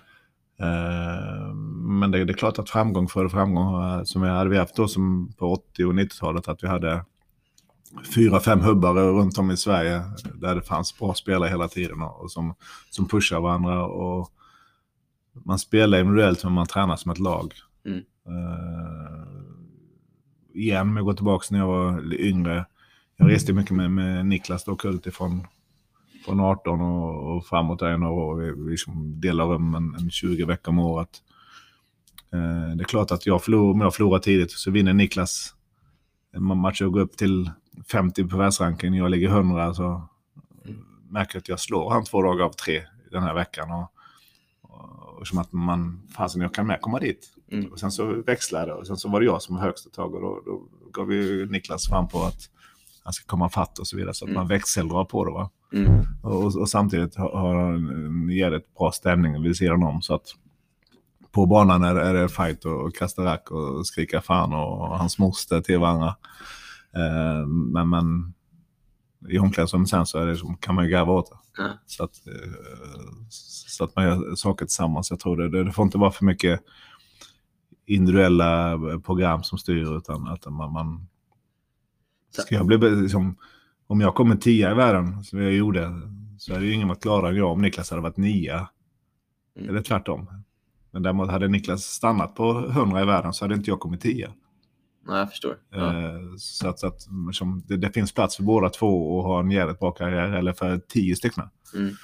Tror du att, även om det inte är på samma nivå, tror du att man hade behövt fler, du nämnde hubbar liksom så här, där, mm. eller vad man ska säga, center, ja. Så där man tränar tillsammans. Mm. Tror du på den idén liksom? Ja. Typ, typ som ett nationellt center eller flera små ja. liksom? Ja, eller? Tycker jag. Mm. Uh... Nu har vi Malmö, Göteborg, Stockholm har både Göteborg och Kungliga och Salk. Mm. Det är väl jättebra. Eh, vår tanke här på slutet eh, med, med arenan här i Växjö var ju att tänk om vi kunde eh, ha ett samarbete med Södra som äger hallen. Mm. Vi plockar in dem eh, till okej, okay, vi låter alla spelare som satsar här, ungdomar, seniorer, ni får träna här gratis. Mm. Jag är här som tränare, ö- överansvarig mm. eh, och, och, och Kalle, vi kan vara här, eller vilka som helst. Eh, nu är Pontus Norberg ens frans, nu spelar jag ing- inte uh, vilka som helst. Mm. En tränare som, som förbundet eh, har. Mm. Utan, som avlönar. Ja. ja, klubbar kan komma hit, träna gratis, allt mellan sju och sexton säger det. Sen har vi vanliga medlemmar som spelar på fredstid. I morgonpass. Tränar gratis innan man är tävlar. Det finns en tränare alltid på plats. Eh, kostar ingenting. Eh, så har vi då att Södra kan vi har hyresfritt här. Okay. Det är ganska hög hyra, men ah, ja. vi betalar hyran. Ni blir huvudsponsor i svensk tennis. Mm. Säger att okej, okay, vi satsar på svensk tennis. Eh, förbundet säger okej, okay, Södra ny huvudpartner. Allting här mellan sju och sexton är gratis. Så länge det är ungdomar eller proffs som satsar. Mm. Kostar ingenting. Vi har tränare på plats eh, som förbundet eh, står för. Eller kommunen som var jättevilligt för dem. Var ju perfekt för dem. Då kommer ungdomar hit. De bor på kanske hotell. De käkar restauranger. Ja. Och, och spenderar eh, tid här. Ja. Eh, bra eh, marketing. Kommunen var helt på. Eh, tyvärr så följer det. Men det här är men var, ett par sådana ställen. Men så här, intresset fanns inte riktigt för den här idén, om man säger så. Nej. Eh, det blev inte så. Men, men intresset för eh, eh, förbundet, ja. Eh, oss, ja. Eh, universitetet, ja. Om de nu skulle vilja vara där också. Ja. Eh, fanns. Eh, men vad fanns det inte då? Eh, Södra var inte, ville inte gå in och sponsra. De har ju sin policy att de eh, ägnar sig kanske inte åt, åt sponsring i, i det här fallet. Då kommer... Okay. De, är, de är så stora så att då, då, då kommer hockey och fotboll och så att jag förstår det också den policyn okay. att, att vi vill inte gå in tungt i, i en grej utan då, då blir det massa andra förfrågningar och så, så blir det lite så här, men, men ändå hallen är på deras tomt. Ah. Ah, det var synd ju. Ah. Det hade varit, varit skitkul och, och som man kan komma hit och träna fantastiska banor, mm. jättefina anläggning ah. så, som, som de har byggt. Ah. Men, uh, men idén att det, kan liksom, ju leva vidare på något sätt. Ja, ja absolut. Hallen är kvar. Mm. Så att, jag tycker att det har varit... I och med att det är en sån liten förening här och det, det, det spelas inte så mycket. Det finns alltid tid eller ofta ja. tid lediga. Mm. Uh, nu är inte jag här så ofta längre. Men, men, men som, jag tycker att det har varit en, en magisk uh, idé. Och har det kanske då vissa ställen. Nu i Stockholm är, klarar sig och, och de stora. Men, men här... Nu är ju Småland tyvärr än inte vad det har varit i tennisen. Men man eh, samlas här mm. eh, och, och kör. Det finns alltid banor att träna på. Varför tror du inte Småland är lika, liksom, eh, jag ska inte säga dominanta, men nej, stora? Nej, vi, vi är inte dominanta alls längre. Varför tror du att det har förändrats? Uh, det, det är ja, klart att det är en rimlig utveckling, kanske delvis. Men, men ja. Om du får svara på det. Uh, det. Nej, jag vet inte. Men, men jag är från Olofström. En kommun som har, vad har vi, tolv tretton tusen invånare. Vi hade femhundra medlemmar till tennisklubben när jag var där. Vi hade eh, svenska mästare. Vi hade liksom fyra, fem som var topp tio i Sverige i den här lilla klubben. Mm. Eh, One Level spelade tennis då i, då i sjuttiotalet, början på åttiotalet. Idag finns liksom inte klubben kvar. Banorna finns kvar. Det finns en inomhus och fyra utomhus kvar, eller tre utomhus kvar. Eh, men du kanske inte blir tennisspelare i Olofström idag. Mm. För att det finns ingen, ingen, finns ingen med licens, ingen tränare. Eh, min pappa spelar, han är liksom över åttio år. Och det gänget spelar fortfarande. Men inga ungdomar. Så att i många, tre, fyra klubbar som, som, har, som har tappats sista tjugo åren. Mm. Så på tre, fyrahundra olika ställen kan du liksom inte bli tennisspelare då. Mm. Eh, och i, i, nu säger jag att det finns jättemånga jättefina klubbar i, i Småland. Men det är också långt avstånd mellan klubbarna. Eh, det är ju en tre fyra mil skog med, med, överallt. Och, eh, det är lättare i storstäder. Där, där kan man åka tio minuter hit och dit. Men, men det är lite svårare. Mm. Eh, så, så att det, det, det är ett stort område och lite för få klubbar kanske då. Är det att intresset på, på de här mindre ställena har minskat? Eller är det liksom att... Eh... de, vad man ska säga, ideella krafterna eller, och har försvunnit ja. som, och sen har klubben successivt liksom, jag ska inte säga dött ut, men ja, man har många småklubbar, alltså som sommarklubbar och småklubbar har, har ju försvunnit och dött ut. Mm. Man ser grusbanorna, de växer igen och de här ideella ja. ledarna liksom, men är det för att tennisintresset eh, har liksom har minskat eller an, annat har blivit mm, intressantare liksom? Ja, alltså idag tror jag mycket med, und, mycket med ungdomar håller inte på med någon idrott alls. Mm. Vet, när jag gick i skolan, var man kille i min klass, då blev man ju nästan mobbad om man inte höll på med idrott. Mm. Alltså man var ju utanför, alltså inte mobbad, men det var det vi pratade om på rastarna. Om vi inte spelade själv fotboll mm. eller, eller pingis, så pratade man idrott. Mm. Och de som inte höll på med idrott, de var ju inte med i snacket riktigt. Mm. Men idag så tror jag ju inte att nittio procent av ungdomarna håller på med en idrott, utan man går i skolan, sen går man hem och hänger. Så att vi tappar ju väldigt mycket. Idrotten tappar väldigt mycket ungdomar. Mm. Och när, vi, när tennis på sjuttiotalet var, var hett, åttiotalet, då var det som du, då ville ungdomar spela tennis. Mm. Idag du hittar ju knappt tennis på tv idag, och det, det, det är många, många idrotter mm. som fångar upp då. Så att, så att, min uppfattning är ju att om jag hade brunnit för någon annan, eller de, vi andra svenska världsstjärnor hade brunnit för innebandy eller fotboll, så hade vi blivit jävligt bra också. Man har den mentaliteten och, och som eh, den boll, vi pratar bollidrotter då, som förmodligen hade varit bra i. Ja. Eh, så tror jag, hade jag lagt ner lika många timmar på hockey, så hade jag kanske varit en, spelat en bit upp i, i divisionerna ja. på, på rent... Eh, intresse. Just det. Uh, och idag tror jag inte de som blir bra i alla idrotter, de väljer kanske inte tennis idag. De mm. väljer fotboll, hockey, innebandy, eller kanske inte vet om att de är duktiga på det, för de, de håller inte på med idrott överhuvudtaget. Just det. Så att vi, vi tappar en otroligt massa varje år. Hur ska vi som få... aldrig får chansen att, att, att testa på det. Hur ska vi få in dem i tennis då? Ja, vi måste, vi måste ju vara, tycker vi, och med både klubbar och förbund måste ju vara aggressiva. Man måste ut och fånga spelarna i, mm. i, i olika områden i, i städerna. Mm. Eh, vi kan inte bara ha tennisklubbar i eh, på Östermalm och Danderyd. Mm. Eh, så det finns ju sommarmänniskor som, det är ju ofta... Det är många där, i Danderyd. Ja, ja, precis. Ja. Eh, nej, man måste på något sätt... hitta, hitta dem och komma inte dem till tennisen, för ju tennisen försöka komma till dem då på något sätt. Mm. Det känns ju lite som att förbundet jobbar lite åt det spåret med, när de är ute lite ja, på, att de ja. har försökt ja, lite grann så här. För, ja. Jag gäller att följa upp. Ja, det, och jag kan inte, de är säkert så bra de kan, givetvis, men, men eh, följa upp och liksom, får du tjata på dem lite då. Ja, exakt. exakt. Eh, få fånga, fånga deras föräldrar. Starta starta tennisskola för ungdomarna och sen så parallellt på banan bredvid kan fånga in deras föräldrar. Så, ja, så att man, de får börja spela också. Så det växte eh, intresset så ja, är det mycket bra. Så, så att får man in föräldrarna så fasen det var kul och, ja.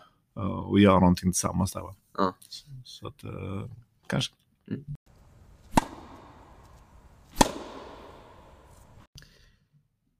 Det senaste typ året ja. har du varit verksam i Kalmars tennisklubb. Ja, just det. Kan du berätta lite om ditt engagemang där? Eh, ja, det började att Karl eh, som är en av chefstränarna där, eh, som vi känner sedan innan. Vi hade lite samarbete här i, i, på tennisklubben här i Ready Play. Mm. Eh, jag vet inte exakt hur, hur det var, men han skulle vara pappaledig i alla fall förra året. Jag undrade om jag kunde eh, hjälpa till och ta en del av hans pass. Mm. Uh, ja, absolut. Så. Uh, så, så jag gör väl en... Uh, förra året jobbade jag uh, runt femton timmar i veckan. Okay. Plus lite seriespel och, och lite läge och det sådär. Då. Uh, uh. Så att... Uh, så på den vägen var det. Okay. Och... Uh, ja, och sen så nu så börjar han jobba igen då. Mm. Men uh, likadant där, de har mycket att göra. De har... Paddeln går framåt och de, de är duktiga paddelinstruktörer så att frågade om jag kunde vara inne och jobba lite på tennisbanan i år igen. Ja. På ett ungefär lika många timmar. Okej. Okay. Ja. Och då är det med blandade det är blandat. Grupper och från, åldrar? Och... Från åtta och uppåt. Ja. Eh, det är kul. Hur är det då? Ja, men det är kul. Eh, det är kul att umgås. Dels är det med, med, med tränarna där som är jätte... trevligt och de är duktiga och en fin klubb. Mm. Eh, men sen också kul att, att försöka lära ut både till, till ungdomar och, och mogna. Ja, just det. Ja. Eh, hur, hur liksom, nu i Kalmar då såklart, men hur stor insyn har du annars i, liksom, i tennisklubbar och verksamheter i landet och så? Eh, inte stor insyn. Nej. Det har jag inte. Eh, Det är väl, jag har ju aldrig varit egentligen klubbtränare. Vi hade ju här lite då, va? Men det var en väldigt skyddad verkstad. Vi var åtta, åtta spelare i, som jobbade med det tio som mest. Ja, det är inte så, riktigt så att, som en vanlig nej, nej, nej, nej, nej, nej. Så att det var ju som samma spelare. Då har man ju, här hade vi ju som samma åtta spelare, mm. åtta timmar, t- två timmar tisdag till fredag. Och mm. lite helger och sådär. Och sen så, så att nu har man ju som... lite mer spelare. Utan att jag vet liksom hur det ser ut i Kalmar, men ja. jag kan tänka mig att det är ungefär som, som majoriteten av klubbarna i landet kanske ser ut till vardags här. Ja, jag vet inte. Så nej, inte jag heller, men, men, men jag utgår ja, från ja, det. Ja, det en ganska, ganska normal klubb. Ja, så här. Tror du att det liksom är en miljö det går att fostra riktigt, riktigt bra tennisspelare i? Ja, till, upp till en viss klass. Mm. Eh, Fram till dess att, att, att man är kanske, om man är bäst i klubban när man är femton år, då kanske det är dags att gå vidare givetvis. Mm. Men så länge det finns jämnbra sparring och, och, och matcher och, och att man kan hitta folk att trä, träna med, så, så, så absolut. Mm. Eh, det, det är det. Men det är klart att det är lättare i storklubbar där det kanske är en fem, sex jämnbra. Och man, man kan byta spelare och hitta olika sparring hela tiden. Och mm. spela mycket matcher och så vidare. Just det. Eh, och så är det närmare till tävlingarna i Kalmar. Östsidan är ju lite, lite glesare mellan klubbarna. Vi har ju Karlskrona neråt och sen så är det ju... Eh, och ska samla Västervik i tennisklubb också, men, men det, det är inte så mycket aktiviteter heller. Sen är det ju som uppe i, i, i Norrköping nästan. Så att, och sen, ja, blir, och sen, och sen Växjö hit som är lite drygt en timme. Mm. Och Vetlanda en timme och Jönköping är en och en halv, två timmar. Just det. Så att det är väldigt isolerat ja. eh, på, på östsidan. Om man, om man tänker liksom en, en, en tennisklubb eller en tennisförening i Sverige, vad tycker du att, vad tycker du att ens roll ska vara? Ska den vara att fostra liksom internationella spelare? Eller vad, om man, Nej, vem ska det, ta ansvar för vad? vad? Vad tänker du kring det? De ska väl... få tennisspelare tycker det är kul och, och, och nyfikna och vilja bli bättre. Mm. Så jag tror inte en, jag tror man är ute på Halle som säger vi ska hitta nästa Robin Södling eller Björn Borg eller Magnus Larsson. Eh, det kan inte vara uppgiften från början, utan det är ju som att säga att stimulera spelarna och kunna ta nästa steg och erbjuda eh, bra träning, eh, duktiga tränare som kan eh, lära ut om rätt teknik och, och eh, liksom göra deras tennis eh, till en glädje och, och, och nyfikenhet. Mm. Och sen igen när man kommer upp till en, en viss nivå att, att eh, här tar vår kunskap slut eller, eller eller sparringen slut. Mm. Och, och då hittar vi vidare. Okay. Jag flyttade från Olofström till Växjö när jag var sexton. Uh, och det var som det var mina bästa kompisar, de var från att vara jämnbra med mig och, och kanske bättre, och så några seniorspelare som var bättre än mig.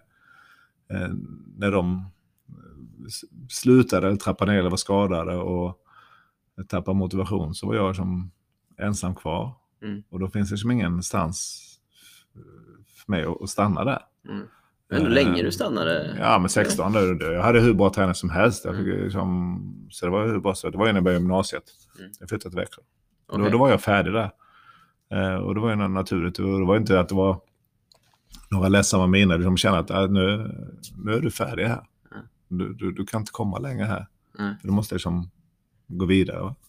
Okay. Så att, så att det är klart att man kan fostra, men, men det är svårt idag i inomhus eh, hallar i, i städer i Kalmar. Vi har fyra inomhusbanor, men det finns ju inga direkta spontantider. Man går i skolan till, till tre kanske. Mm. Eh, och så är det träning, men sen från, från, från klockan sexton till tjugo så är det ju fullt på banorna. Mm. Eh. Tror, tror du att det är viktigt att juniorer spelar mycket på egen hand, eller? Ja, det är det. Och det, det kan man ju se också inomhus. Både här och man vet innan det var i, i Växjö så att när det är tränarlätt och, och då vill de gärna ha mer tider. Uh, fast jag vill, jag vill inte spela två gånger i veckan, jag spelar tre gånger i veckan och så vidare. Och sen tittar man när utomhussäsongen börjar då på sommarlovet. Det är helt dött. Uh, mm. Nu vet jag inte hur det är i Kalmar för, att det, för jag jobbade där till, till maj, sen är jag ledig på sommaren. Men, men, men jag vet hur det var i, i Växjö. Många, nu drar ju alla över en kam och det är lite taskigt, men eh, det där egendrivet eh, är ju svårt. Va, hur tror du man ska göra för att öka det då? Eller vad beror det på? Ja, det är en bra fråga vad det beror på. Jag vet inte. Det, det kanske finns för lite spelare. Att man, att man inte får ihop i gänget. Att de har så mycket annat att göra på, på sommaren och igen veckor och ingen sommarstad och, och folk tävlar. Ja, men mm. Men eh, jag vet inte om det tränas så mycket under tävlingar. Man kanske spelar matcher och sen så går man till stranden och badar. Mm. Eh, I Olofström, vi var ju på banan he- he- hela, hela sommarlovet. Alltså, när far- morsan först åkte till jobbet och åkte man ner till klubben. Mm. Det var vi en fyra, fem killar och några tjejer. Och så hade vi inga tränare. Utan vi, fanns en, vi spelade bana två, ni bana tre, bana fyra. Mm. Förlorarna får springa ett varv i skogen. Och sen så, som, och sen så nya matcher och, och, och sådär va. Ja. Så att vi var, vi var ganska innovativa tror jag. Ja.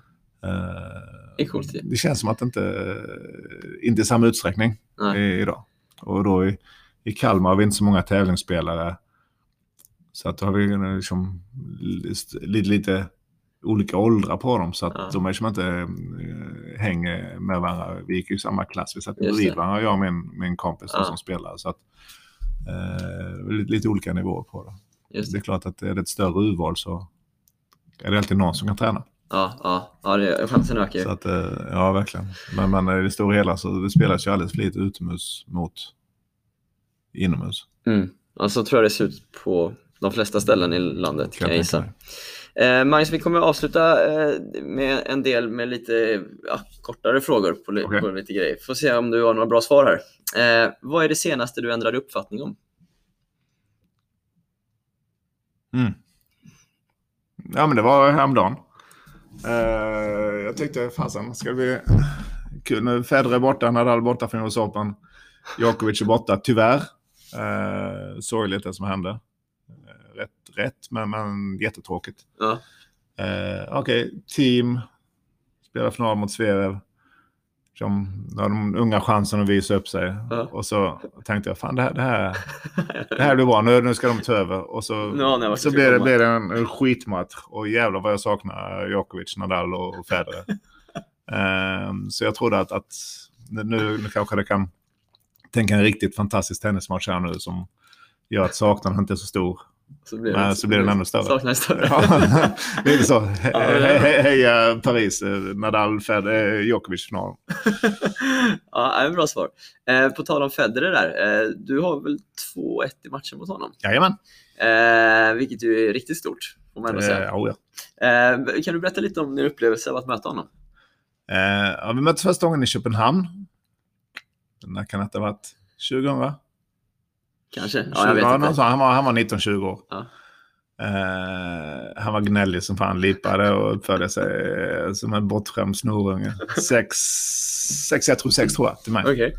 Jag kollade upp det ett tag sedan. Och då såg jag, det, det finns en jättedålig film på YouTube om det. Han hade sex ett i tiebreak. sex ett i Han var inte glad. Det var ja. någon semifinal tror jag. Okej. Okay. tjugohundra sen förlorade jag mot eh, då jag förlorade mot Vincenzo i finalen. Okej, okay, ja. Eh, låter det vara os... ja, det var något sånt. Ja. Eh, jag tror det var semifinal. Eh, sen möttes jag nästa gång i, i en uppvisning i River Oaks i Houston, Texas. Final eh, på grus. Lunkan var hans tränare. Okay. Eh, satt och spelade PlayStation hela tiden och tjena läget så här. Uh, duktig på, på språk och så här. Jätterelaxed uh, och så här då. Så att, uh, det var en sju fem i avgörande. Och jag tyckte som att uh, jag hade, jag hade, det var tuff match och, mm. och uh, jag hade väl tur som vann där på något sätt. Men jag tyckte han var dålig på, jag spelade bara högt på hans backhand. Okay. Han, var, han, var, han var tunn uppe på backhandsidan där. Uh. Det är väl fortfarande relativt mot, mot, mot Djokovic och Nadal sådär, mm. men man spelar fint, men var lite bekväm där, tog inte steget och sliceade mm. lite tunt. Så vann den i alla fall. Och sen ska jag möta en tredje gången i Halle. Kanske var det var nog sagt samma år, tjugohundraett mm. eller tjugohundratvå. Han har slagit han inomhus, slagit han på grus och gräs kommer han ju absolut inte kunna spela på. Han har alldeles för långa svingar på sin backhand där, så att mm. den här matchen hade jag som tagit ut i förskott ungefär. Och jag fick stryk så in i helvete. Sen tror jag att jag tror han vann Wimbledon året efter. Eh, eller två år senare då. Så att, eh, okay. Han visar sig att kunna spela på gräs i alla fall. Ja. Men nej, eh, det, det passar dem bättre att skjuta backhand från, från höften än eh, lite högre upp. Ja, så att eh, där fick jag en jävla resa. Ja, ja, ja. Och sen träffade okay. han i... Jag var uppe på Playboy Cup för två år sedan i, eh, i Chicago. Mm. Då har inte jag sett han så att jag har inte rest någonting på, på toan eh, mer eller mindre. Jag kanske såg han för femton år sedan då. Mm. Eh, och så ser jag en hotellobben när jag checkar in. Så det mm. första jag ser eh, eh, Roger Federer. Tänkte jag, visst, han vet ju säkert att jag och Stefan kom så han har Stefan tränare och så här. Mm. Va? Men jag går absolut inte fram till Roger och, och hälsar så här. Då. Det är väl tillräckligt många som gör det. Så fick vi ögonkontakt och han bara, tjena Magnus! Så här, så här då. Och så går han fram och kram och sen så, sen, så skakar vi handen och sen last time we shook hand I think that was in Halle, huh? Säger han. Med tanke på att han spörde skiten nu med det. Det var kul. Så, att, så jag, jag fick en, en peak direkt där. Så det var kul. Ah, yeah, yeah, I know you beat me twice, sa han också eh, efter det. Så, så att, det var, var jätte, jag var kul. Jag var jättesympatisk, trevlig och tar ja, tid och fantastisk människa. Vad häftigt. Ja. En av de andra ja, av de bästa spelarna genom tiderna eh, som du mött många gånger är ju Sam- Sampras, ja. Pete Sampras. Mm. Eh, där du, kan det stämma att du ligger under fyra sju? Stämmer säkert. Ja. Ja. Eh, hur var det att möta honom? Det var ju väldigt ärligt. Mm. Eh, han spelar ju liksom öppen tennis eh, och som han kör i sitt race och blåser på. Ja. Eh, Det är likadant, jag är ju väldigt, väldigt tunn backhand så att jag lyckades ju, nu har jag förlorat sju fyra men, men ändå att jag kände att jag var ju med i alla matcher utom en. Okay. Uh, jag fick, fick ett game med Kibiskein men då hade jag uh, spelat en tuff matan innan och jag kom knappt upp i sängen. Jag fick okay. ta en timmes massage och ställt för inbollning. nej, men, nej men ja precis. Uh, sen hade han svårt att returnera min serve. Mm. Och alla är svårt att ta ner hans serv så det var ju mycket jämna matcher. Mm. Men, mm. men jag lyckades ändå vinna, vinna fyra vilket eh, ja, det är bra rekord. Ja. Det var en, en, en uh, kan jag berätta en story? Ja, gör det. Absolut. Okay. Ja, det ser vi fram emot. Ja, kör på. Nej, första året vi åkte till Australien var jag, Kulti och Martin Apell och Johan Alvén. Mm. Så då åkte vi liksom redan i början på december, skulle träna ett par, tre veckor och sen så ska vi spela en junior masters eller någonting. Ja. Eh, inbjudan, det var jag, Kulti, Sampras, Ivanisevic, Woodbridge, Fromberg, Stoltenberg och, och Johan Andersson, en svensk eh, ättling då. Mm. Men i alla fall så, när det började närma sig matchtävlingen då, så kom det fram en kille eh, till, till Martin, eller till oss då, va? Och sa att my brother is uh, just arrived from the States, can I practice with you tomorrow? Mm. Absolut, sa vi. Och så här, va? Han introducerades som Gus Sampras och motståndaren var ju Pete då. Och så fan, så, ja, men han ska vara duktig. Så han låg hundrafemtio i världen någonting och han mm. var ju sjutton då. Mm. Uh, ja, det är ju bra. Så, så vi spelade, ja, ja absolut. Så, han, liksom, så vi spelade dagen efter och jag fick äran, vad man kan kalla det, och spela med han. Och kör poäng, jag vill bara köra poäng. Bolla in och kör poäng. Så han det, eller så du? Ja, han. Och, ja, absolut. Och Martin var med Niklas på en annan bana, så jag och Pete spelade och, och hans brorsa står vid sidan. Och, eh, han får inte in en boll. Så servar hårt, först serv, antingen S eller dubbelfäll. Mm. Eh, Forehand sitter i skynket och backhand bara fladdrar lite löst. Och så, så jag vann med kanske sex två, sex tre eller lätt. Mm. Ah, great practice. Och, så, och sen så säger han som att, ah, kan vi köra imorgon igen? Ja, fan också. Jag har riktigt träning ungefär. Det här var, han var ju kass liksom. Hur fan kan han vara? Jag sa att Kult, hur var han? Och så här då? Ah, han var kass. Han slår hårt men, men det är helt vilt. Och det, han har som nästan kontinentalgrepp på förhand. Och, och så här, så, så, så, så där, fasen, ah, ah, då får du spela med han imorgon igen ungefär. Så att, kör ju dagen efter. Samma grej. sex två, sex tre. Som fan, jag måste träna mer. Liksom, det var ingen ordning. Fan kan han lägga hundrafemtio i världen eller någonting så här. Som, då kan, vi kan ju fan också lyckas. Och sen kom lottning till tävlingen. Då ska jag möta den första matchen. Uh-huh. Och jag fick så jävla mycket stryk. Är det sant? Det bästa började han springa. Vet, och få in det, så att jag fick, ah, det var jag som fick två, det var jag som fick två tre game då. Så nej, vad roligt. Ja, ja. Så att, ja, det var tungt. Ja, den är riktigt skön. Ja, ja. Det är skillnad på ja. match och träning. Ja, ja precis. uh, Magnus, vi går vidare. Uh, vad är det senaste du gjorde för första gången? Det senaste jag gjorde för första gången? Har du någonting där? Oj då. Det senaste jag gjorde första gången. Vad fasen kan det vara? Vad är det för fråga? Ja, du får suga lite på den. Ja, ja, du får suga lite på den. Eh, om du ska liksom nämna någon grej. Vad skulle du säga är svensk tennis största utmaning för att återigen bli internationellt konkurrenskraftig? Du har varit inne på några bitar ja, här. Ja. Eh... Vi måste ta tag i, i, i tränarfrågan, tror jag. Vi måste... Alltså, tennistränare då är ju som... Det är inget... Det ska ju absolut inte vara ett drömjobb. Man ska vara stolt över att vara tennistränare. Det är ganska låg prioritet, känslan. Stärka upp den här med en, en, en bra igen, tränarutbildning. Eh, många länder har ju universitets... Eh, anpassa tränarutbildning. Och det hade ju Kalle fixat här på universitetet, Kalle Hagelsorg. Eh, men då var ju inte förbundet riktigt intresserad av att ta tag i det. Det skulle behöva som en, en rejäl utbildning och att givetvis att, att lönen eh, höjs där också på något sätt. Mm. Men att, skulle förbundet kunna få in, vi säger den yngre generationen, du et, et cetera, som, och ni vet jag inte hur du, om du är anställd på klubb eller privat eller... Ja, det är liksom, jag jobbar på klubb, ja, men ja, även privat. Ja, även ja, någon, ja. Men, men igen, jag vet inte vad du har för utbildning, men säg då att okej, okay, vi lägger in fyrtiofem högskolepoäng. Jag ska läsa biomekanik, eh, eh, psykologi, eh, fysiologi, träningslära. Eh, okej, okay, det är på Linnéuniversitetet, men det är ändå på distans. Jag har lite träffar här nere på, på den här hallen och ska man ha då på, på L N U som, som har coaching och sportsmanagementutbildning. Och så din hemmaklubb säger okej, okay, du, har, du har heltidslön men en dag i veckan, fredagarna, ägnar du åt studion. Mm. Det är fortfarande full ersättning. Och så efter något år på detta eller några år så har du ett certifikat att okej, okay, jag, jag har den här kunskapen. Du kan välja att åka till Tyskland och vidare att inom E U eller från en plattform där, där du kan jobba vidare med saker. Samtidigt som att du höjer din kunskap mot de ungdomar du, du tränar. Mm. Eh, förbundet kanske kan in och pröjsa klubbarna i en del i det här. Vi vill att ni ska klubba, att, att din hemmaklubb som är Smedslätten. Smedslätten, okej. Okay.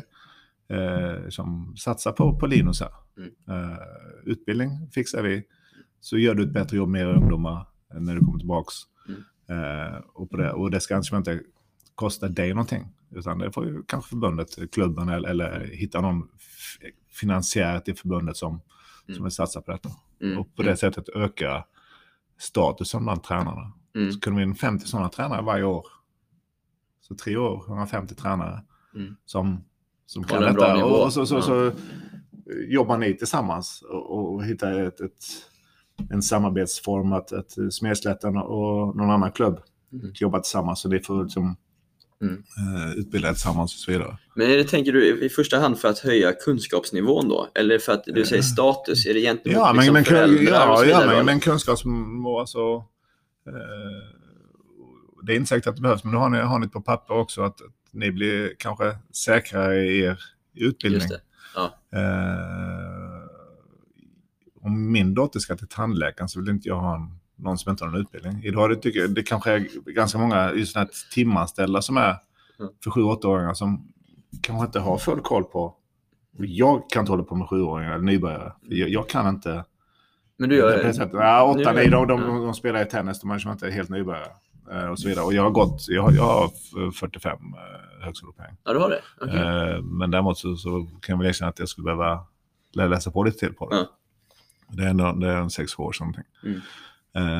Men på något sätt att, att inom den åldersgruppen så behövs detta och sen så en äldre behövs en annan utbildning och så vidare. Ja, ja. Så att och jag skulle absolut behöva läsa mer också för, för att känna mig trygg i vissa saker. Jag känner mig trygg i en viss årgång kanske ja. Eller tryggare. Man aldrig ingen kan allt och jag kan absolut inte allt. Mm. Jag, jag, jag är helt okej på vissa saker men mm. kan göra några saker bättre. Jag tror ju det du är inne på med utbildning där tror jag är en otroligt viktig puck faktiskt att ja. och, och jobba på. Mm-hmm. Eh, sista frågan Magnus. Ja. Eh, jag, jag har ju hört, i, hört ryktas att du har varit eller är delägare i ett kärnkraftverk. Stämmer det? Mm, ja, ja. ja. Du får ja. förklara det i alla fall. Nej, det, det, det åker jag inte förklara på. Uh,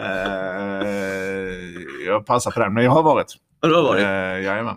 Okay. Så att uh, vi, vi lämnar det. Men uh, ja, okay. Det stämmer. Uh, jag, jag var delägare i mycket skit.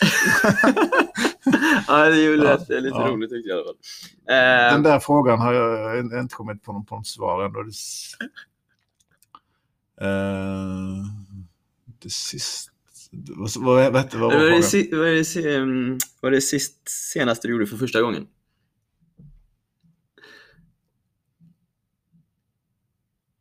Friade. Oh, när, när, när var det? Jag säger inget mer. Okej. Okay. Bra Magnus, tack. Det var, det, var, det var inte så länge sedan. Okay. Ja. Uh, tack för att du tog dig tid. Tack.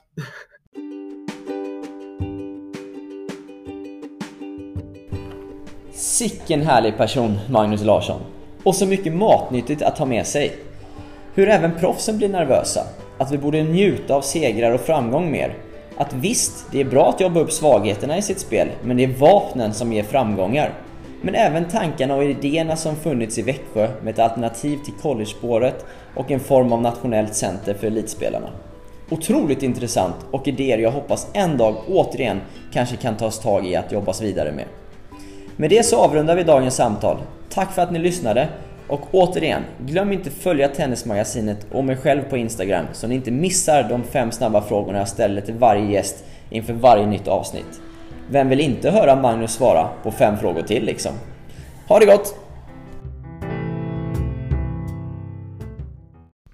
Glöm nu inte att prenumerera och följa podcasten på plattformen du använder så du inte missar något avsnitt. Svenska Tennismagasinet är landets ledande magasin om tennis och belyser såväl internationell som svensk tennis på alla nivåer. Tidningen utkommer med sex utgåvor per år. Vill ni veta mer? Surfa in på w w w punkt tennismagasinet punkt se. Vill ni komma i kontakt med mig? Maila mig på linus punkt eriksson snabel-a tennismagasinet punkt se. Det är alltid kul med feedback. Vi hörs i nästa avsnitt.